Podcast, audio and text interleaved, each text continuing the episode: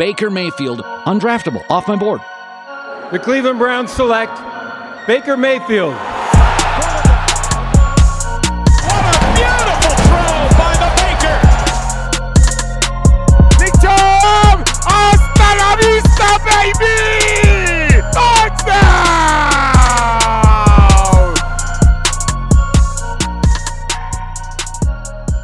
Welcome into the OBR Film Breakdown. I'm your host, Jake Burns. We are dealing with the Browns off day, coming off of yesterday's Orange and Brown scrimmage. So if you missed my insights on that Orange and Brown, well, it was a practice. If you missed those insights, please uh, please check those out because there's a lot of insights on pretty much every single position, who played where, updated on the OBR site, the depth chart that I was able to pull from rewatching and uh, coming to understand who they're playing with what groups. That is on there in the Ask the Insider section. And then, uh, like I said, you're going to get insights on every angle of practice, which is the best view that we have had of what is going on uh, with the with the Browns and Berea and what they've been doing that we haven't always had the best glimpses of on the practice field. So we got a feel for a lot of different players, a lot of the schemes they're going to use, personnel settings, who's going to align where, some of that stuff. So check it out. Think it was a pretty good podcast, well worth your time to figure out ahead of Saturday's first preseason game uh, who's playing where, who's playing when, and what you might see. So uh, we have two guests today. Well, two sort of guests. We have the first guest is Andre Weingarten. He's with with Madden. He does a fantastic job for them. He's been with them for a while. I believe Andre came up through the ranks as a as a streamer and um, caught Madden's eye, and that's how he kind of got onto the to the team. He's their franchise designer. He's a ratings adjuster at EA Sports, Madden NFL, head of research and analytics for them. I think he's a sharp guy. I think he does a lot of work. He puts in a lot of work for his job. So I'm a video gamer in my free time when I can find time. I've always played football video games. We've been subjected to just one video game. Still playing a Madden.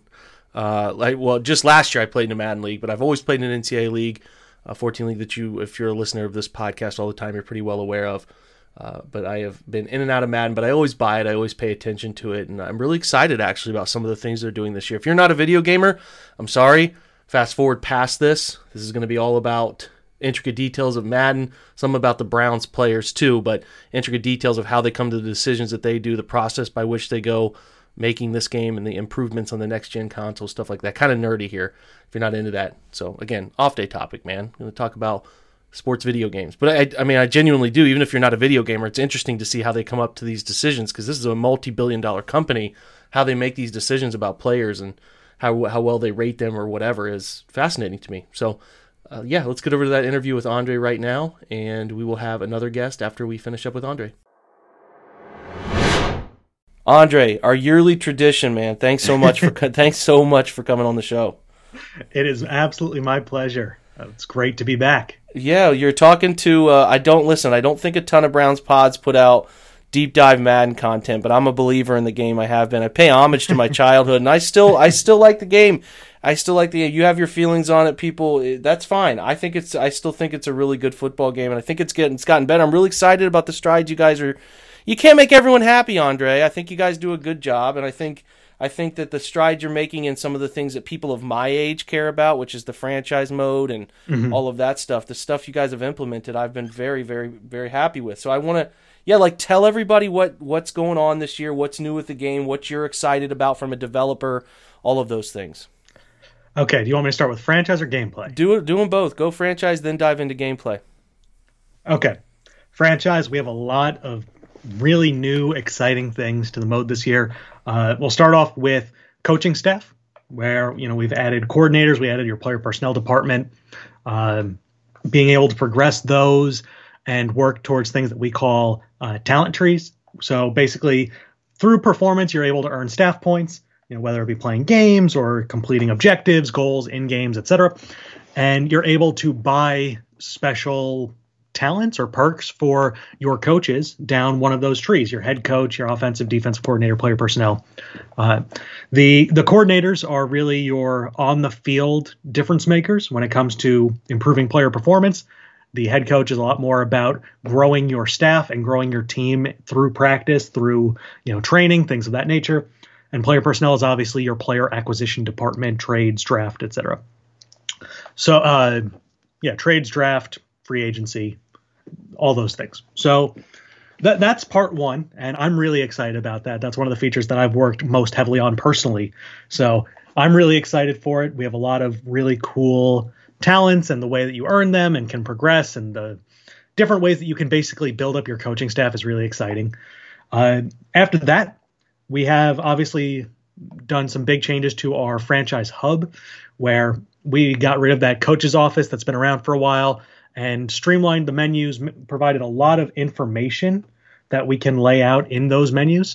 So, you know, whether it be matchup stats or a variety of other really interesting key pieces, just better navigation gets you kind of immersed more with the entirety of your league. Um, after that, we added brand new to our training system our weekly strategy, which is really cool. It especially on next gen, it has next gen stats integration, so you have an idea of what your opponent is running and what they're good at, what what they're weak at, and you can pick to emphasize your strength or weakness for that week's game plan. Uh, there's risk reward, so if you pick, let's say, against the Ravens to stop the quarterback scramble, you're going to be giving up your pass rush and you're going to, uh, but you're going to improve your contain, among other things. Uh, if you say that you want to run inside zone more, you're going to sacrifice some of your practice time and efficiency on outside zone, but your inside zone blocking will be better. So things like that. Um, and tying into that in the practice is progressive fatigue. So progressive fatigue is our basic way to showcase wear and tear over the season. Uh, you can you can suffer a practice injury if you try if you're training too hard. So you can determine how how you know full reps or half reps or you know backups mainly for your training, which will impact your XP gain, your boosts for that week, etc. But your guys are more fresh for that week, and progressive fatigue is basically something that will accumulate over the course of the season. Football's a war of attrition, so being able to manage that and mitigate that can help uh, separate you from other teams and yeah, I mean, tying into dynamic game day onto gameplay itself, we added a lot for next gen. Uh, just an absolute tremendous amount. I'm gonna I'm gonna stop for a second. I want your thoughts before I go any further. I love it, man. I think I think one of the things that is has gotten lost in the shot. And I'm weird, Andre. I play in a dynasty of, of NCAA 14 still. I, I've hit you up too many times with questions about, hey, are they bringing NCAA back, man? Because we got a sick bunch of degenerates, 12 of us who play in this league for a while. And I really like the coaching trees. I like that you can improve your recruiting, you can improve your coaching, and you guys expanding that as a part of like, you know, developing – you know, developing your coaching staff, which is a big part of any NFL organization, building coaching trees and building your staff, and and it's a it's an extreme advantage that I think in former games you would agree you didn't feel a difference playing Bill Belichick than you did a first year coach like Zac Taylor. Like there's no difference. Correct. There should yep. be a difference there, and I think that's what you guys are going for because it's it's a real thing. It's a re- the coaching part of it, the the player development part of it is a real part of what makes teams better than other teams for long periods of time. So I love it. I love that. I didn't even know you just told me a nugget. I've I've looked up some things, but the nugget that you have there on uh, progressive fatigue is fantastic. You, that's a huge thing coaches have to do throughout the year, and the Browns are doing it right now. We talk about the Browns going, uh, giving regimented days off to players in camp, and, and old school yep. thought processes. why would you do that? That's weakness. What? Well, they're trying to mitigate soft tissue injuries. They're trying to mitigate the hamstrings, the groins. It's somewhat working, somewhat not working. They've got some guys who are still out with hamstrings and groins, and that's a part of the thing that you have to manage. If you're going full go four days a week, nonstop, you know, hit them, bring them to the ground practice, you're going to deal with nicked up injuries and some serious injuries. You know, not all injuries in the NFL, think Deshaun Watson when he tore his ACL, happen on the game. They happen in practice. Yep. So that's a real part of it. I like that realistic element, man. So that's exciting. I think it makes, I think that what should happen with franchise dynasty modes, whatever you, it is you play, does it make me think does it make does it challenge me and i think that's yep. that's the point man if you're just I, I, guess andre some people just play games to just the mindlessness of it which is cool but i like to think my way through things and that's a part of immersing yourself in the world of trying to do what a head coach does or do what a coordinator does or whatever mm-hmm. i think i think that part of things can be can be extremely cool so talk about gameplay enhancements, what you guys have tried to do. Because I would imagine I have this question later, and you can kind of piggyback on it right now. But like next gen, does next gen allow you to incorporate more stuff? Like I guess at a nuts and bolts level, Andre, like what does what does you for you guys as developers of a game? What does Yeah. the next gen allow you to do more of that makes it like God? I can't wait. Does it give you more space to store uh, animations, more space to do creativity? Like I just am, I've always been curious about that. Yeah. Uh, so before I get into the gameplay stuff, yes, uh, it does give you a lot more flexibility. You know, memory concerns on the older consoles, things that would slow runtime performance and things like that, uh, are not as much of a concern, right? Because the the scale of the the hardware uh, increases so much that you know we we basically have tremendous more flexibility. I remember the first time, um, obviously it was before we really built much of the game into the game yet, but like our loading screen was into game was like three seconds instead of 30 Wow. like th- that was the first time right you know th- then you add things and it slows down a little bit because you have to load the textures and all that stuff but it was just it was unbelievable it was almost instantaneous um, so it, it's very different you know visual quality uh, graphics cards all sorts of different things really make it interesting and deeper um, giving us more opportunities to do exciting things. So for gameplay uh, we, we announced it last year as part of next gen but it's really a full embrace you know a full cycle with it uh, next gen player movement so we do a lot of really cool things with next gen stats and next gen player movement where we actually track players based on their actual route data. So we have access to every route that every player has run, and we mimic that when they are running their routes in game. So you know if a guy has a habit of rounding his routes at certain points, or you know he does you know X, Y, or Z depending on leverage, we have all of that data and it's piped in for each individual player. And we have obviously generics for people who don't have route data, but that's kind of the extent of the next gen player movement on the routes. And then we also have more realistic acceleration curves, movement, uh, etc. So we slowed the game down a little bit because of that, right? Um, when you make players move a little bit more realistically, you're going to obviously have to slow things down. And we were kind of playing on like 120 speed before, 120% speed. At least that's what it felt like. So scaling that down basically opened up a tremendous amount of our animation library that you hadn't been able to see before because there was no opportunity for animations to match like tackles and other things like that. So basically every time we went into a game with the new with the new uh, motion, we were seeing animations that we've had for years that we haven't seen, which was really exciting, really cool to kind of get that to pay off. Um, we made big changes to the catching system. So for those of you who played the older NCAA games, you you know what is considered single player catching, where there's no two man interactions like with aggressive catch and things like that, where you see them kind of get conjoined into an animation where there's context of each other, but you kind of lose control. We really went back to more of the single player catching to really improve the amount of I, I guess put an emphasis on player control in general. And it, it's really fun. Once you get the hang of it, it is really good, really interesting. Uh, we improved the pockets in for the offensive line, so they actually will form a real pocket around you. Pass rush is stronger. Um, you know, and then we added dynamic game day. So dynamic game day is like our big back of the box gameplay feature, which is through a few different things. They're like factors for each stadium, and dynamic game day includes like the weather, um, you know, temperature, the the home field advantage environment, and then momentum.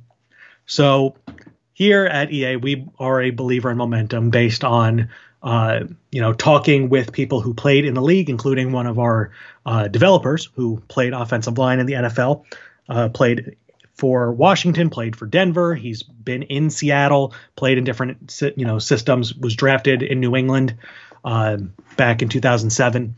So you know he he's been around and he is a believer that momentum is real and that there are home field advantages. So you know we've done a tremendous amount of research. The gameplay team, I give them tremendous credit. Uh, they went through basically every single team to find some tangible portion of their history or of their environment uh, that is a home field advantage, like the dog pound is the Cleveland Browns advantage, uh, where you know the the play art gets shaky and it's harder to hear when you're uh, in the red zone on offense for the opposing team, kind of referencing the the Denver Broncos game in the late 80s where they forced them to flip the field because the, you know the dog pound was throwing batteries and and all sorts of stuff at the players. So that's the the Cleveland Browns home field advantage. That's a persistent thing that they have. Um, and then momentum is basically, you know, you have a meter, and based on performance and what happens on the field, you can either mitigate certain elements or you can impose other elements on the opposing team like being able to be immune to pressure as the quarterback or you know really ruining someone's play art uh, you know things like that so momentum dynamic game day all of those really fun interesting qualities uh, really make each game feel different from one another which was a huge goal on our end yeah that the stuff about home field's unique. I think it's cool. It should be a part of it. There's definitely going to be a re-emphasis of that in the NFL last year in general finally yep. getting fans back. I think that that was evident to me at the 27,000 people in the Brown Stadium just just yesterday was kind of like, wow, man, these guys really make an impact, and there's nobody oh, even yeah. in the upper bowl. So that part of it's really cool. I definitely think adding animations, making more of a user emphasis on catches is going to be extremely fun too. I like the sound of that. I'd be pretty pumped to see what it looks like when we get our hands on the game. I have a, a different sort of topic for you. Okay, okay. I want I want to know you know, I know you're heavily involved in the ratings process, and yes. I'm curious. I think you should enlighten folks on how much detail goes into that. and it is one of them. And listen, I know it's the thing that you get yelled at the most about.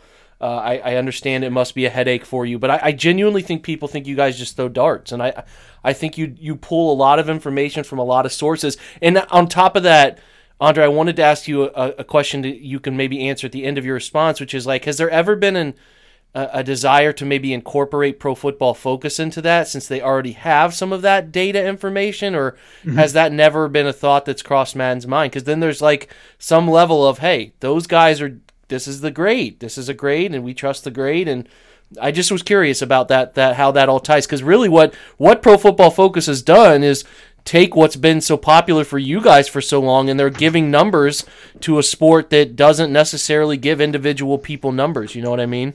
Yep, absolutely. So uh, I'll, I'll, start by saying that we are partnered with both Next Gen Stats and Pro Football Focus to some extent. Um, obviously, Next Gen Stats is a very forward facing partner as it's everywhere in our game and what drives our movement engine, as I mentioned. But we do work with them to some extent. Uh, we have tons of information that we get from them, as well as Next Gen Stats, and we use both of it. So the ratings process is not simple, but it's straightforward where we go, we watch film on every single player as a collective, and the ratings adjusters get together each week. You know, a dozen people, more than that, get together in a room on Mondays, and we discuss what we saw over the weekend. And we have notes, and we have thoughts, and we have you know all sorts of things. And then we turn to the qualitative data, whether it be the next gen stats, the PFF, the uh, you know, and, and we go back and we double check on film. We're going to the all 22 after that for the remainder of the week. And we're basically breaking down every single player from every team each week and adjusting based on performance. So there's a lot of different voices in the room with a lot of differing perspectives, but all people who are massive football fans who really key in on the finer points of the game. And that gives us the opportunity to get a full encompassing picture that for the most part, really eliminates the bias of any individual. You know, every, I would say pretty much everyone who enjoys sports is a fan of a team. But when you have all the different people in the room with all different fandoms, some competing, you know, you get a lot more balance and and we all know who each person likes, so we can kind of call them out on it. We could ask for differing opinions or you know, avoid that team specifically. There's all sorts of different things that we can do to mitigate that. And at the end of the day, we get together, we agree on on what we come up with, and then we move on to the next week. Yeah, so it's just like you guys have a disagreement about a rating of a player.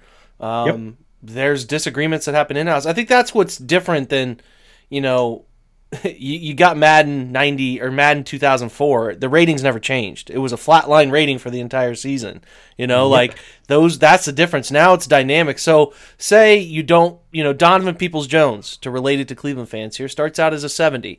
Say he yep. has four electric weeks to start the season. He's going to get a uh, he's going to get a bump. So, you are getting a level of more realism. Again, the ratings of a player are so subjective.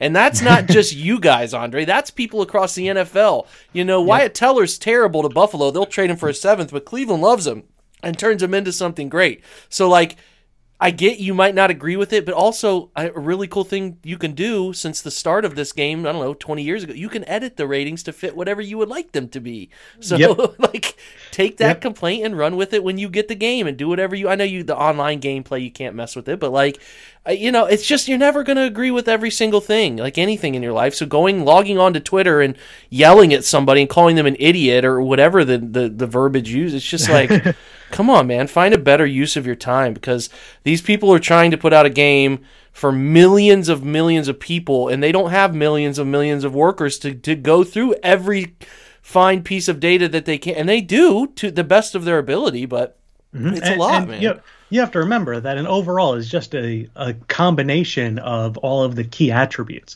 right? You know, when, when we go through, uh, I would say the majority of people that I have had unpleasant interactions with on social media have been obsessed with the overall rating number. The individual ratings, they don't really have as many complaints. So, you know, you you can have a picture of what a player's supposed to be, but if you say, well, you know, let's say Donovan Peoples Jones is a good example, right? 70 overall. Let's say he puts up, you know, 300 yards across four games, you know, electric stuff, as you mentioned. Uh, but he had six drops in that four week period. His catching might go down, which will limit how much he can go up Yep. because it's a formula, right? His route running might go up, his awareness might go up, his spectacular catch might go up, his run after catch abilities might go up, but the catching goes down, and that's a big deal. So that you know that's kind of part of it, right? A player could be excellent; he could put up a tremendous amount of stats, but maybe he fumbles a lot, or maybe he, uh, you know, is, is not good in contested catch situations. Maybe he doesn't force missed tackles. Uh, you know, Darren Waller is a pretty good example of that. He doesn't force a tremendous amount of missed tackles, but he makes a tremendous amount of plays. And then you have guys like George Kittle who had a, a ton of drops. Tyreek Hill missed out on the 99 club because he had 13 drops last year. You know, like there's each of those individual ratings get pull, pooled together to come up with an overall rating formula that's supposed to, for the best or most part, represent the totality of a player's abilities. And obviously, certain ratings mean more to a user than it does to the formula, right? Whether it be speed, whether it be the way that you deploy a player. But that just means that in your scheme, it, they're considered more valuable than what the game considers them. That's really it. Yep, yep, yep, yep. A lot of moving parts, man, and and you got to too when you're looking at players like you know, we talked about Wyatt Teller is a perfect example when you're talking about one of the highest rated Browns is like a guy who's good in one one particular field than the other. He's better at certain guys are just they're better at certain things and when they're better at certain things, if they're poor at other things, it drags their overall mark down. So you have to look at it like if you want to play a back who catches the football better, I'm pr- I think it's pretty obvious you guys would want Kareem Hunt on the field on, in Cleveland. Like if we're throwing Yep. the football, so but he's not going to have as high a grade as Nick, who's a better pure runner, and he's going to have higher ratings there. So I just wanted to kind of flush that out for folks who get a little annoyed with it. And You're not winning anything by logging on and yelling at Mad Madden creators like. That doesn't help. They they don't wake up in the morning being like, you know what, Joey four six six eight three two three two yelled at me about uh, Donovan Peoples Jones grade needs to go. Th- th- just stop wasting your time. Like stop.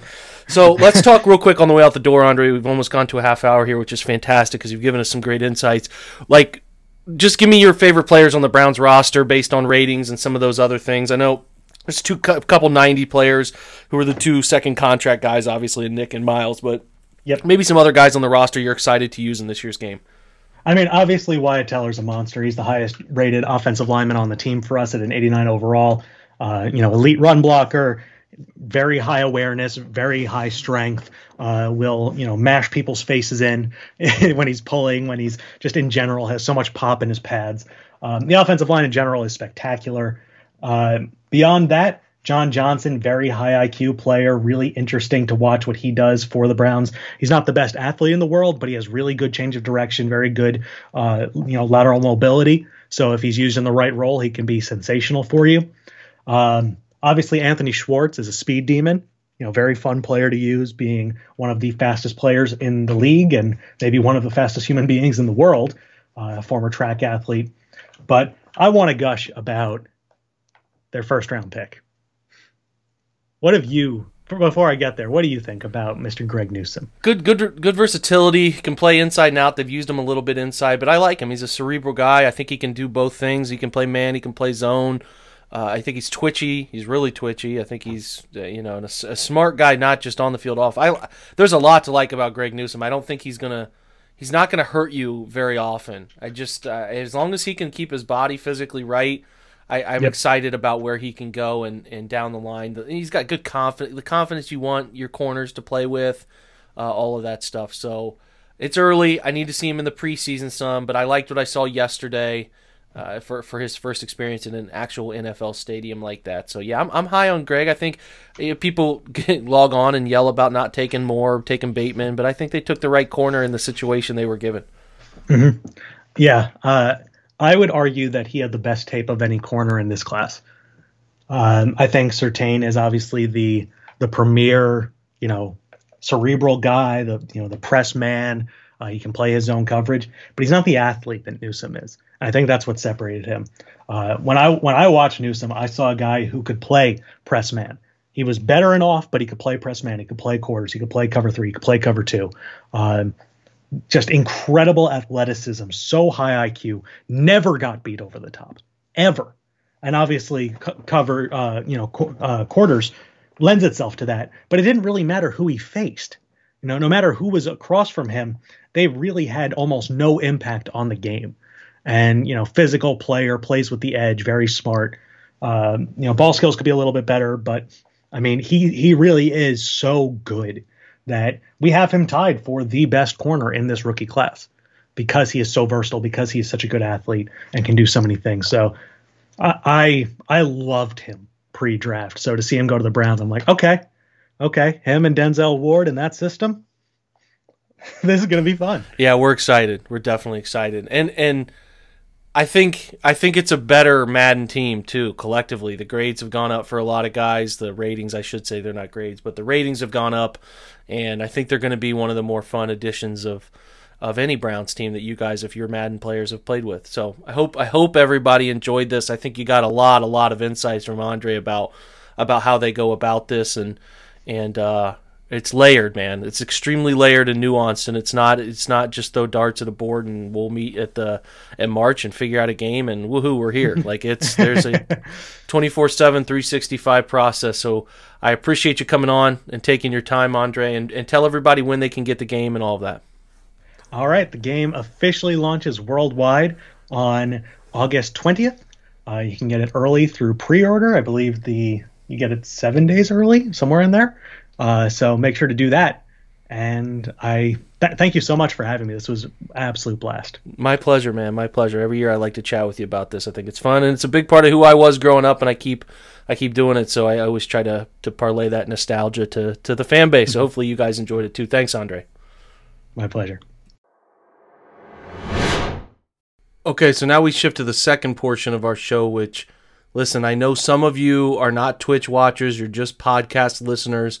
I really don't want to pull too many things from Twitch unless it's a wildly important conversation, which I think this one ended up being a fantastic conversation. I'm going to try when we do these to mute the alerts. There's some alerts and different subscriber notifications and things you can do on Twitch that unfortunately I can't edit those out. We can we can turn those off if we have the opportunity to turn them off the volume of those ahead of time, but this one turned into uh, an interview that I didn't expect to share. But again, there were so many good insights from Mark Schofield, who, uh, if you don't follow Mark Schofield, you should definitely aim to rectify that. Mark does a fantastic job covering quarterback play, among many, many other things. He he writes on the Patriots, uh, does plenty of work uh, around the NFL, not just the Patriots, but he talks. Like I said, he's he's heavy into at least well as well respected as anybody in quarterback play. He writes for Touchdown Wire, which is USA Today. Um, a branch of USA Today, and does a great job. He's covered the Patriots, a little bit of quarterback play in his background. And uh, I wanted to talk to him about Baker. I wanted to talk to him about Odell, and then I wanted to talk to him about the uh, Sports Info Solutions data contest that he entered, which examined different pass concepts and how successful those pass concepts are based on coverages and things of that nature. So, man, this turned into a really, really fun conversation that branched into quarterback mechanics and all the above. You're going to hear Stephen Thomas, who is a part of our OBR Twitch uh, host setup. He's going to have a question at the end of this thing. So, again, I'm really sorry if you want to jump out of this pod because you can't handle the, no- the notification noises. There's not that many of them, but there are some. I understand if that's annoying to you. I'm going to really try not to do it like I said. But there's sometimes things that are so good I just want to cross share, and this is one of them. So I hope you hope you can stand the noises that that crop up a little bit. We turn the volume on them down somewhat, but they're still they're still audible uh, in certain parts. But I hope you can get something out of this because I think it's a really great conversation. We're driven by the search for better, but when it comes to hiring, the best way to search for a candidate isn't to search at all. Don't search. Match with Indeed. Indeed is your matching and hiring platform with over 350 million global monthly visitors, according to Indeed data, and a matching engine that helps you find quality candidates fast. Ditch the busy work. Use Indeed for scheduling, screening, and messaging so you can connect with candidates faster. Leveraging over 140 million qualifications and preferences every day, Indeed's matching engine is constantly learning from your preferences, so the more you use Indeed, the better it gets. Join more than 3.5 million businesses worldwide that use Indeed to hire great talent fast. And listeners of this show will get a $75 sponsored job credit to get your jobs more visibility at Indeed.com slash BlueWire. Just go to Indeed.com slash BlueWire right now and support our show by saying that you heard about Indeed on this podcast. That's Indeed.com slash BlueWire. Terms and conditions apply. Need to hire? You need Indeed. Yeah, Mark. Uh, I know we've talked many times, man. Um, was curious. You know, I think a thing that gets a lot of play is footwork tweaking. You know, I think that's a big thing they talked about with Josh Allen. His, his progression over time has been tied to mechanically getting better. I think it's no secret that Aaron Rodgers has given a lot of credit to Alex Van Pelt, who helped him tweak his footwork. Uh, do you? I, I guess the question I would have is you know, as you look at this this this uh, right foot forward approach, I just kind of wanted your thought on what you think of the right foot forward approach as as as a as a means to minimizing, you know, wasted movement in in any kind of shotgun situation. Do you think it has merit? Do you think it's just another way of thinking, or should, or in your opinion, do you like guys to just do what they're most comfortable doing? Because some guys are squared up guys, some guys are left foot forward guys. I just was curious because it's kind of drawn a lot of attention and I didn't know if you've seen anything. I don't know if you've broken Baker down like you know fine tunedly broken him down, but if you've seen anything in the last year or so that you think changed from 19 to 20 to help him find a little bit more consistency. I know you touched on it with play action, some of those things that putting him in situations he feels comfortable, but I didn't know if mechanically you saw anything that that change that caught your eye?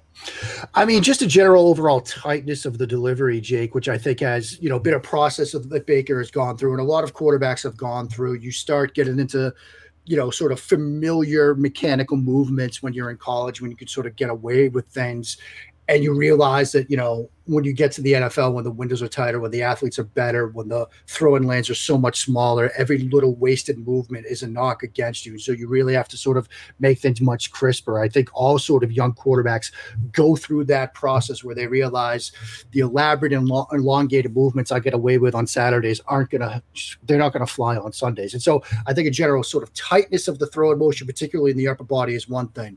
Now, with respect, Jake, to the sort of right foot forward approach, I'm more of the mind when it it comes to something like that, I try to look at what is the quarterback more comfortable with, whether it's, you know, right foot forward, left foot forward, squared up. What are you more comfortable with, number one? Now, if starting with say that staggered left foot forward stance is delaying your drop, if a quarterback has gotten to a situation where he's in the gun, left foot forward, he takes a choppy right step back first and it throws off timing or delays his drop or it, you know, then gets his footwork off kilter, then we have to sort of address that. It's very similar to the idea that I always have mechanics don't matter until they matter. Like if the quarterback is getting the ball out on time in rhythm, I don't care if he's standing squared up, left foot, right foot, on one leg. I don't care. Like it doesn't matter.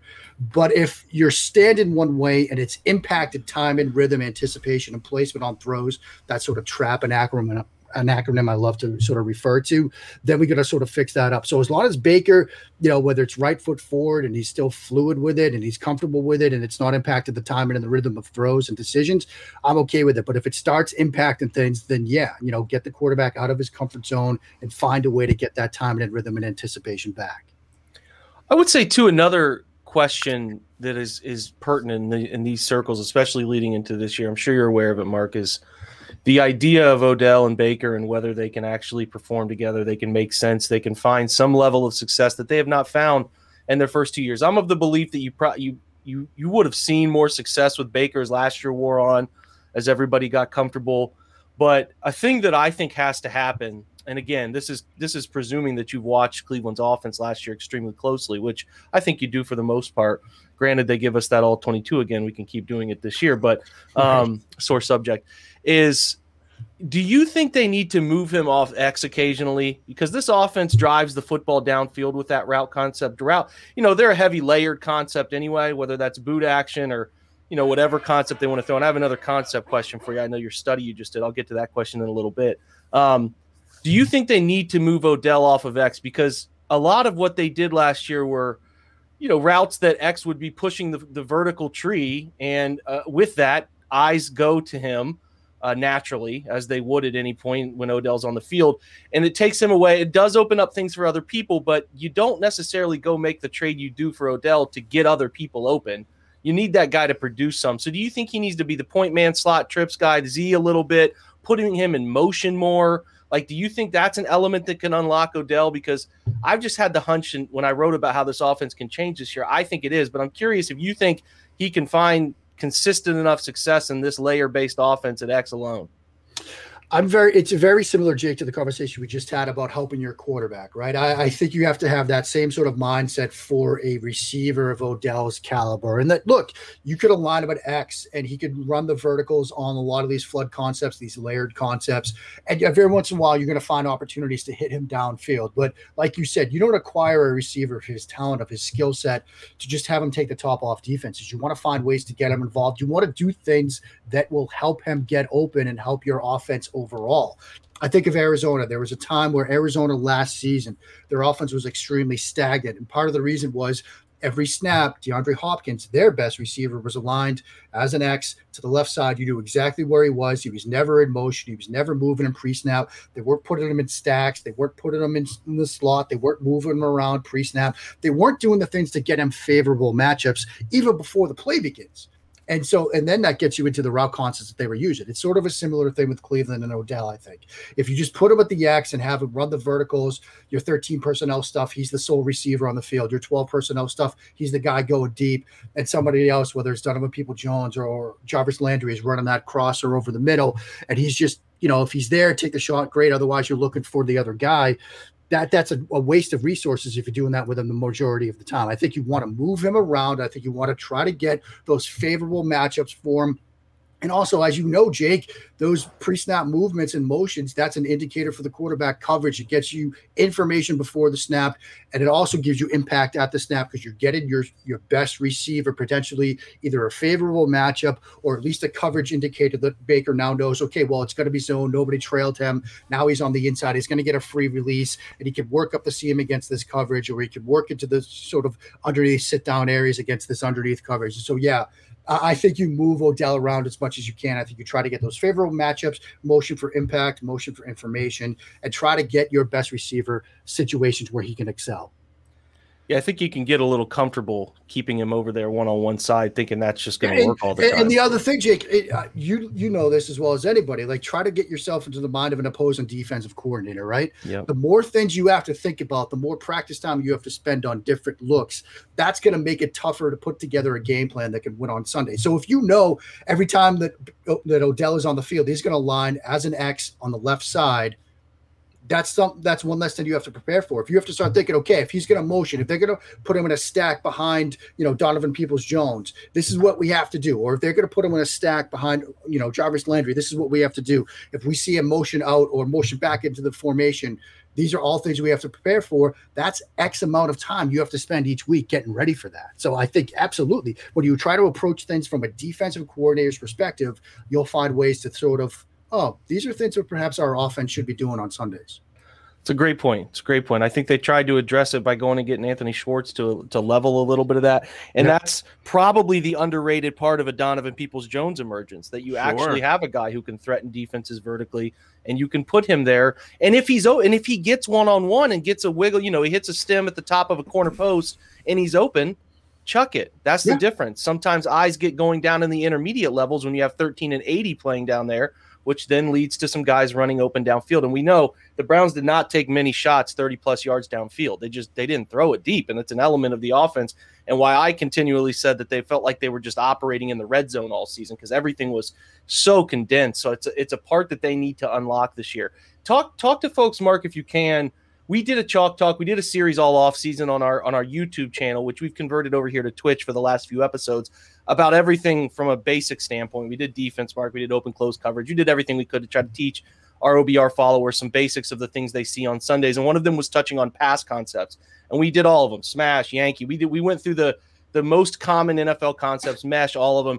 And I think you did a study that I would love for people to get an eye to get their eyes on, and and and looking at how past concepts translate to success on the field? Which ones are the best NFL concepts? It's a that's a freaking great idea. First of all, man, I don't know where you came into that. If that was your idea, uh, I know that in that situation there would need to be like 14 people smarter than me to pull something like that off. But I was curious, a like, what's your process in terms of are you going through every single game for 16 weeks and saying like charting concepts you're noticing, and b sort of how does it all come together to the, from the data perspective?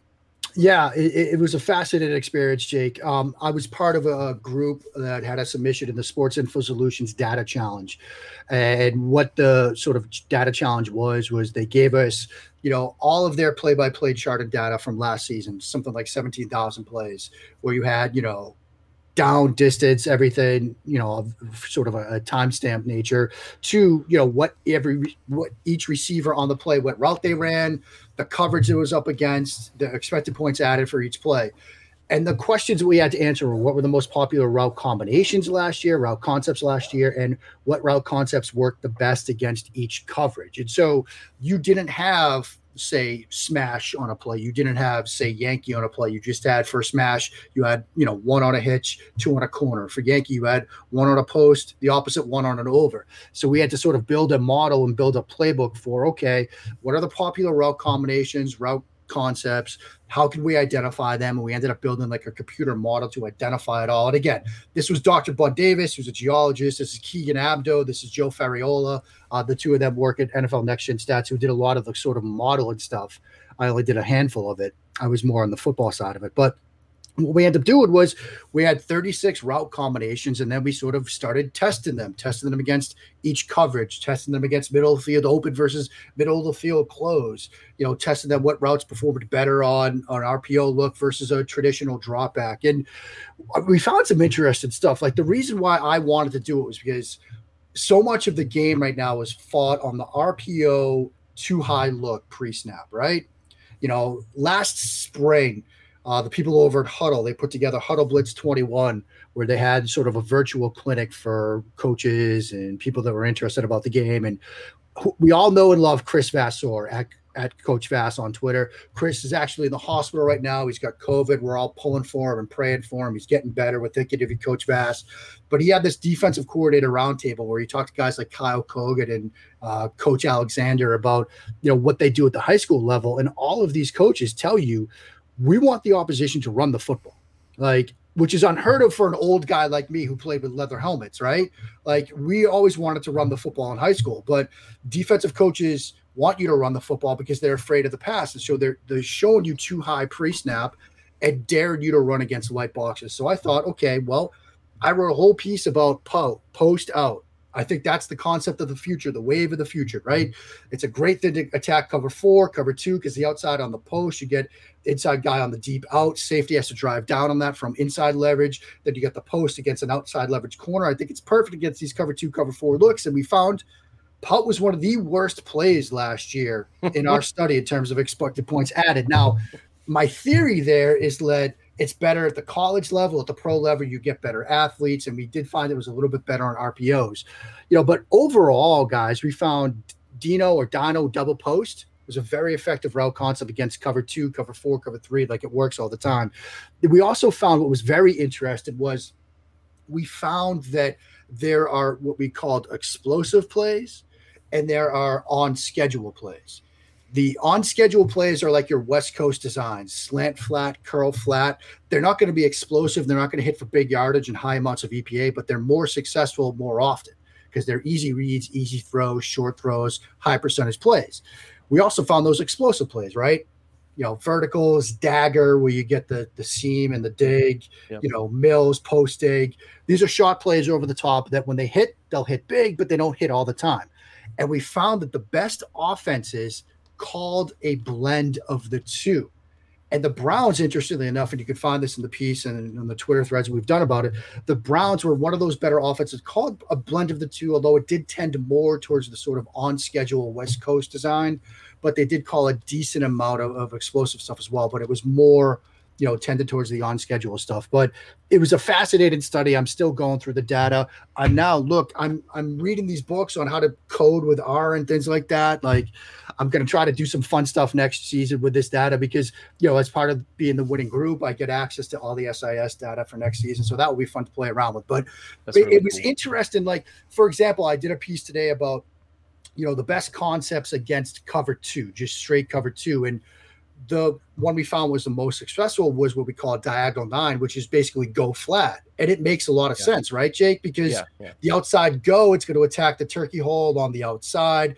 And if that cor- that corner sort of has to stay home with the flat route, you can throw that whole shot. If he sinks, you can take the you know the flat route and the go flat. And it's why you're seeing so many different variations of cover two, like five cougar, like trap, like palms, where they're like, okay, go flat is just killing us. What are we going to do? We're going to have the corner sort of read two to one, trap that flat route to try to take it away, get that safety over the top of one to cap that. So, you know, that one kind of made sense. There was some that didn't. Like Spacing was the most successful against cover three, which I would have expected, you know, post dig or Yankee or something else. But Space It is one of those easy, safe throws that just works all the time. You could find somebody open against cover three. But a fun study, a lot of fun to be a part of. Follow those guys, uh, Dr. Bud Davis, uh, Keegan Abdoo, uh, Joseph Ariola. You can find them on my Twitter feed. They're, they're brilliant. And if anybody's listening to this and is like, man, I want to hire these guys, hire one of them before me, please. They're, they're, they're all brilliant. Yeah, this is it was really insightful stuff that I tried to share with as many people that could that could grasp it as possible because it it is some stuff that you need to know basic football concept things to understand to really to really digest and and uh, when when Steve told me that you were coming on today, Mark, I really wanted to pinpoint a couple of those questions. So that's all I have, man. Thank you so much for answering those from my perspective, guys. Do you have any more to throw at Mark? Uh, I've got one more if he's got just a couple of minutes. First, I did Absolutely. want to say that every time I start, you know, I try to study this stuff and I try to, you know, be as intelligent as I can, especially for through the draft process. Every, time, every time I start to think that I've, I've got a handle on it, Mark starts talking, and I immediately You feel ain't like coach listening to Frasier talk about opera on Cheers. I, am, I immediately turn into Ernie Pantusso. I just nod and that's okay. Yeah. So, um, uh, just a quick, easy one. Uh, you know, since we just did a lot of that stuff, you were talking about earlier with Jake about the footwork and and um, do it. Let a guy do be comfortable uh, until it affects the results. And it just being in Cleveland, it brings me back to this question that I always giggle to myself about: Had draft Twitter been around when Bernie Kosar came out of college, how much would they have shredded him? I mean, yeah, absolutely. I mean, I remember seeing Bernie play um, when I was in high school. Um, we had end zone seats for a Browns game at New England, and I was watching Bernie warm up, and you're seeing that sidearm deliver, and it's just like, how does he get the ball out like that? Like, you mm-hmm. know, as a kid playing high school quarterback, I was just like, man, I would love, or like Dan Fouts with the like the back pedal drop, like, Right. Right. you know, those are two prime sort of examples of you know that idea of mechanics don't matter until they matter because you can just imagine the tweets the threads all of this oh. like people like looking at throws from bernie being like man if he goes over the top here or if you know if he has better footwork here with Fouts, or I mean, even look, even think back to Mahomes. I mean, remember the Mahomes oh, discussion? Yeah. That's when I sort of came up with that phrase: mechanics don't matter until they matter it was sort of the Mahomes time because people were like, yes, this footwork, it's too loose. He's too lazy with his upper body throwing motion. He thinks he can get away with things. And I'm like, he's putting the ball where it needs to be. Like, has it swung too like, far though, Mark? Do you think that like I think that we're in a, a, point now where we're more accepting than ever of wonky footwork and things like that, the sidearm stuff, the crazy, you know, can you change your arm angle to make it all work? I think we're doing great things with accepting kids, like do what you're comfortable with, that stuff. But do you think like I've seen videos of this kid going to Ohio State, Quinn Ewers, who just yeah. is doing some really crazy stuff, and it's like, are kids just doing it now because it's like it's it's almost like trick shot basketball, the Steph Curry, the way Steph Curry sort of changed basketball for everybody. Yeah, is there I mean, some of that stuff going on, or is it is it gone too far to you? Or I'm curious. I, I don't know if it's gone too far yet, but you can certainly, Jake, see it sort of trending that way. It's like you know the, the, the sort of sports centrification of, of basketball you look at shot charts from 10 years ago to now everything's a three and I think part of that is because of the flow of the game and the way the game is played right now, the way the game is called right now, the value of the three point shot. But it's the same thing in football where it's like, okay, it, it's nice that you can make these throws. It's nice that you can drop these arm angles. It's nice that you can make these off platform throws. But what is it going to look like on third and seven when you have to stay in the pocket and make a throw over the top on time exactly. and in rhythm? Like, exactly. if all you're doing is sort of that chaotic stuff, the conundrum of comfort and chaos, which I wrote about Baker when he was at Oklahoma. Like that was what I titled the piece, "The Conundrum yeah. of Comfort and Chaos." Are we getting too far down the road where it's like, man, all you have to do to defend a quarterback is just keep him in the pocket now, and you know, force him to make a throw over the top. Like, you know, don't go up for throws. Like, make him throw over the top.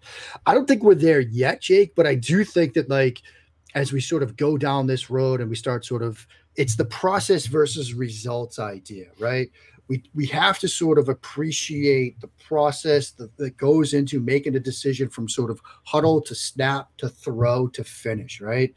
If the process starts to get flawed at some point the results will. The results might look great now on saturdays but at some point the results might get a little bit flawed down the road. And so we always have to be sort of when we're doing this evaluation stuff be cognizant of sometimes the process might look great but what was the overall result? And can that result be repeated on a down to down basis at the next level?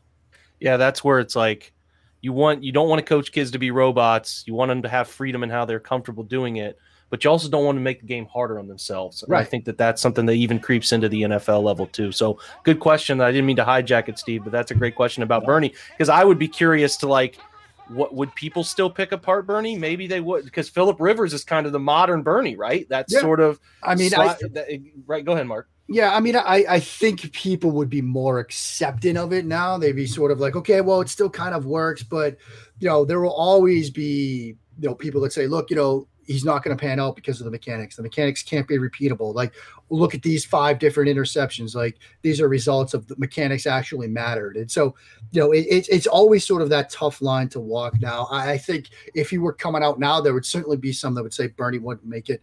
You know, Philip Rivers wouldn't make it. You know, even in some example, look at Zach Wilson. You know, there were some of his throws where people were like, "Hey, he's kind of getting away with some stuff here that you know maybe that's fine uh, against Texas State." But I don't know if that's going to fly against a Bill Belichick defense on Sundays.